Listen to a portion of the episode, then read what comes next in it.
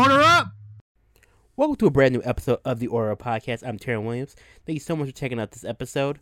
Also, this is the very first episode of the Order Podcast in 2020. So, Happy New Year to everyone. I hope you have a safe, prosperous, and a very great new year. So, in this episode of the podcast, I'm going to be talking about Marvel's Guardians of the Galaxy, the video game that just came out towards the tail end of 2021. I think came out in like September or October of the year. And honestly, it's my personal game of the year. I didn't play a ton of game that came out in 2021 last year, but definitely came up. I was very skeptical about the game when it released or when they announced it back in 2020. Of course, with all the Marvel's Avengers stuff and how that game just didn't quite go as planned. And so I needed to see how the Avengers game would, or how the Guardian of the Galaxy game would turn uh, would turn out before I bought it. I actually bought it from GameStop for about 30 bucks. I really, really enjoyed it. I was telling my uncle, it takes me back to those PS3, Xbox 360 type of games where it's a single player experience, no online component, no DLC, no microtransactions. It's just kind of point A to point B, finish the story. It's about 15 to 18 hours, probably, give or take.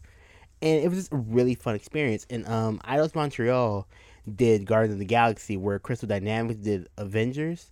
And I really hope Eidos Montreal they get another crack at uh, Guardians of the Galaxy. I hope they get another one. I hope they do a second one. This is how the game ends there might be a way that um, we might get another Guardians of the Galaxy game. Cause I think it was pretty well received for the most part, and a lot of people really, really enjoyed it. It's a lot. It hit a lot of Game of the Year awards for like different people for their like personal Game of the Years and stuff like that across YouTube. It did really well. I'm not sure about the sales numbers, but I think the game did pretty solid. And also, before I keep going in this podcast, spoiler alert for the story for Guardians of the Galaxy, any of the little nuanced things that I talk about, some Easter eggs and things like that. We're gonna hit like bits and pieces. I don't know if I want to do the entire story, kind of give a little bit of a retrospective. I'm not sure how this is gonna turn out, but definitely spoiler alert if you want to play the game so you don't ruin the experience. I think one things that about Guardians the Galaxy I really like is full of surprises. Like, and I agree. Like one of the weakest parts of the game is the combat. It's kind of irky jerky. You run around as Star Lord, and that was like really one of the first things that they showed off and it was kind of like, uh, maybe it might work. Uh, like the combat's not the greatest, but it's is solid for what it does. Where you do get to control the other guardians. Everyone has four moves. You have three moves that you can unlock, and there's a fourth move that unlocks through like almost like a loyalty mission that happens in the story, kind of like the loyalty missions in um, Mass Effect. Actually, someone on Facebook was saying Guardians of the Galaxy is like a cartoony Mass Effect, which is actually a very good description because it does feel a lot like Mass, uh, Mass Effect, a lot like Mass Effect. Just you're always with your crew. Your crew is really a big part of you. You do make some decisions and things like that. I actually want to look on YouTube to see how your decisions change different parts in the game, which I do want to look up. But yeah, it, it's not really a morale system, but you do get to do certain things. Kind of like in the early part of the game, in the tutorial section, the early part of the game, you get to pick between either hiding the space llama that you find or you get to hide these illegal weapons that Rocket has from the Nova Corps. You get to pick. So I'm really curious to what happens. I personally picked hiding the weapons because I feel like you hiding the llamas kind of whatever. Like you'll just get a fine, but hiding the weapons might you know the weapons could be really really big. You know that could be that that could lead to something. So I was like you know hide the weapons and we'll just get fined for um the llama. And later on in the story, that comes back where you actually get into a dogfight and because you have the weapons, you have to you have to like um, you have to like stall the guy you're gonna fight, and Rocket actually upgrades the Milano's weapons with the stolen weapons that you kept that you hid from the Nova Corps, which is really cool. I thought that was really cool.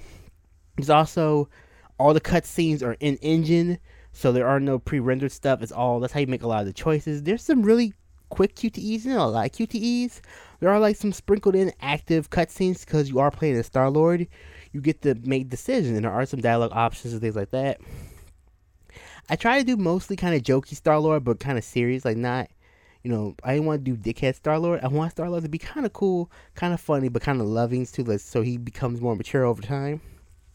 You can, you can make Star Lord a complete dick, and actually, in a lot of the there's, um, there's a few of them where you have to choose an option, but certain dialogue options you can literally just say nothing and just let the NPC, let the team just kind of talk, which is really interesting. But these, these like, but there are like a bunch of really cool just moments in the game where it's like, oh, that's kind of fun. Like the way like the way you kind of solve certain these like um, I guess in like cutscene puzzles where you know there's moments like one of the biggest moments is you have the creature that you're fighting in the game, Magus. He's like or like Peter's kind of like he's sort of dreaming kind of, and Magus is like eating up. He eats up all the guardians. He's kind of eating up the world, and Star Lord's running away from him. But Star Lord can hear himself as 13 telling him, like, you know, we don't run. We need to be a hero. We're a hero. Like, heroes don't run. And you're running away from the thing because that's what your gaming instincts are telling you to do. But then you realize it's just the endless loop until you stop running and face Magus head on, and then Peter will pull out his guns and shoot it. It's, that's, I thought that was a really cool puzzle where it's a puzzle and the game kind of tells you the answer, but you kind of have to figure, you have to kind of break your gaming instincts in order to pull it off. There's a lot of those little moments, excuse me, in the game where like, there's this moment where you're going through like the Nova Corps like directory and stuff and you're trying to figure out how to like how to talk to the world mind and there's moments where like the team will come you can see their hands and they're like gonna press the wrong button. You have to like slap their hands away. Really funny. It's super goofy. But i just love it because he gave it a lot of charm and i love how this isn't one complaint i heard or that i saw was people thought it would be cool if they would have got the mcu voice actors but i'm like that's one that's extremely expensive and two why would you get the why would you get the mcu voice actors for a game that has no ties to the mcu like that just doesn't make a lot of sense to me. That waste and that's a lot of money because Chris Pratt, Zoe Saldana, Bautista, uh, Bradley Cooper, like Vin Diesel, they're not cheap. so why would you get them for a game that has nothing to do with MCU, where you just kind of get some pretty good sound alikes, or they even sound like the people that you know make the game their own? And I think all the voice actors did an amazing job, an amazing job playing their characters because the Guardians they've been together for a little while, but they're not quite a family yet. But by the end of the game, they become more of a family and they have a, much bigger bond, which is really cool. Kind of going back into kind of like the loyalty missions, where there's something that every Guardian has to get over, and when they get over that, they that unlocks their uh, their ultimate move. Mm, excuse me, in their like ability wheel, which is cool. There's a lot of good references. There's like one of the coolest things is like early in the game, Drax is like, oh, you know what? Because you, you're on a mission to try and get a monster. Drax keeps saying, hey, we need to get Fin Fang Foom. Let's try to get him. And Peter like, no, we're not to do that. By the end of the game, you actually do actually fight Fin Fang Foom, which is really cool. It's super dope. They even do some references where like Fin Fang Foom wears purple shorts because in the comics he actually does wear purple shorts for some reason. That's really cool. Adam Warlock is in the game, which is really cool because the story kind of ties around really the Soul Stone, which is cool, and Magus, which is Magus is actually a, Adam Warlock, a villain from um, the comics. I think it was uh, I can't forget, not X Force, New Mutants. I think Magus is in New Mutants, and so that stuff was really cool. Also, Peter has in his room on the Milano. Peter has the poster of Dazzler, which is really cool. Dazzler's an X Men, so X Men is in kind of this Guardian of the Galaxy game universe. So I'm curious to like how will that go? Cause I think some X Men join the Guardians some point in time that happens. Um, but the game's really fun. I really enjoyed it. It's a fun story. The story's not super complex. There's there's a couple of twists and turns, but it's not super like deep. It's pretty straightforward. It's a comic book story. I love that they used the Mind Stone because you know we just we just went through all the MCU stuff with the Infinity Stones and Infinity Saga and all that stuff. But I think it's cool because I think because the Mind Stone is a big or not the not the Mind Stone, the Soul Stone is a really big part of Adam Warlock's character and stuff. So I thought it was cool. And He's such a big Guardians character. I thought that was cool that they put him in because if you go through or when you go through the Nova Corps like directory, you can go through like heroes and villains. You can see the rap sheets of all the Guardians. You see like some of the good guys. And Adam Warlock's there, but he's like missing or something. They also show Nova Prime. Uh, uh, what's his name? I'm saying my brain says Reed Richards, but that's not Reed Richards. Like my brain's saying like Michael Reed. That's not it's something Reed, and my brain can't think of his name now, but Nova Prime from the comics. He's MIA during this point in the story, so I thought that oh, maybe he'll pop up in the story at the end. He doesn't, which is kind of sad. But I really thought he was going to pop up. I need to look up Nikki because Nikki Gold, she's a character in the game, and then by the end of the game, she actually ends up getting powers, and she kind of joins the Guardians prematurely. They kind of take her in, so she'll be like the fifth Guardian. And also the llama you end up saving, Cammy, is now kind of indirectly a guardian too, which is kind of funny. Mantis is in the game. She's actually super dope. I thought we were gonna see Mantis fight a little bit more.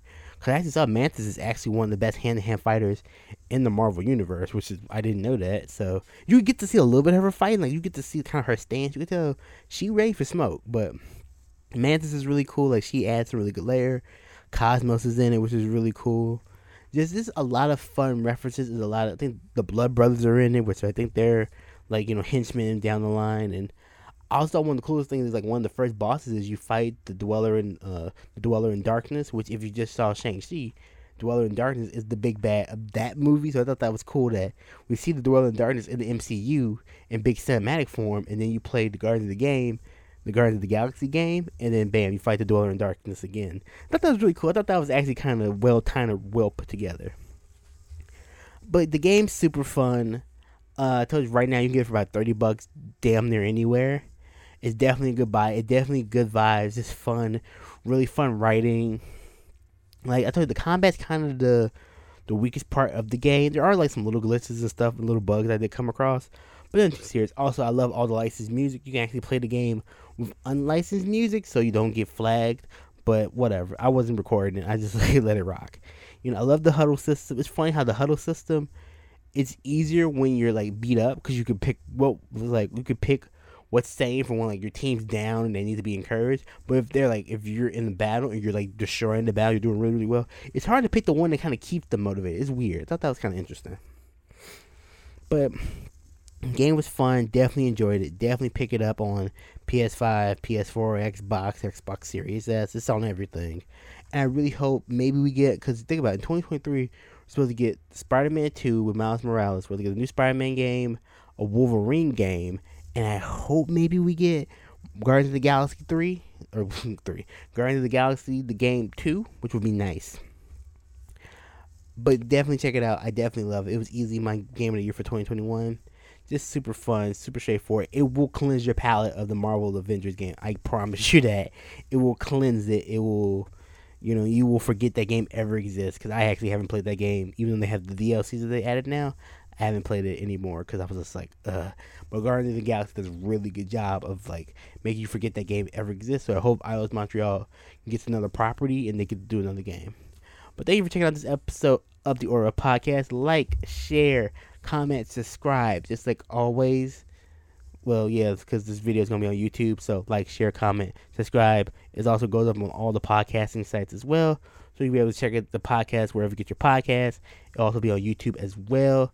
Thank you so much for all the support of the Order Podcast. I greatly appreciate it. I greatly appreciate it. I don't know where greatly is, but that too. Um, here's to a great 2022. All in forever, slicing, dicing, gaming. Not just a motto, it's a lifestyle. I'll see you next podcast. Later.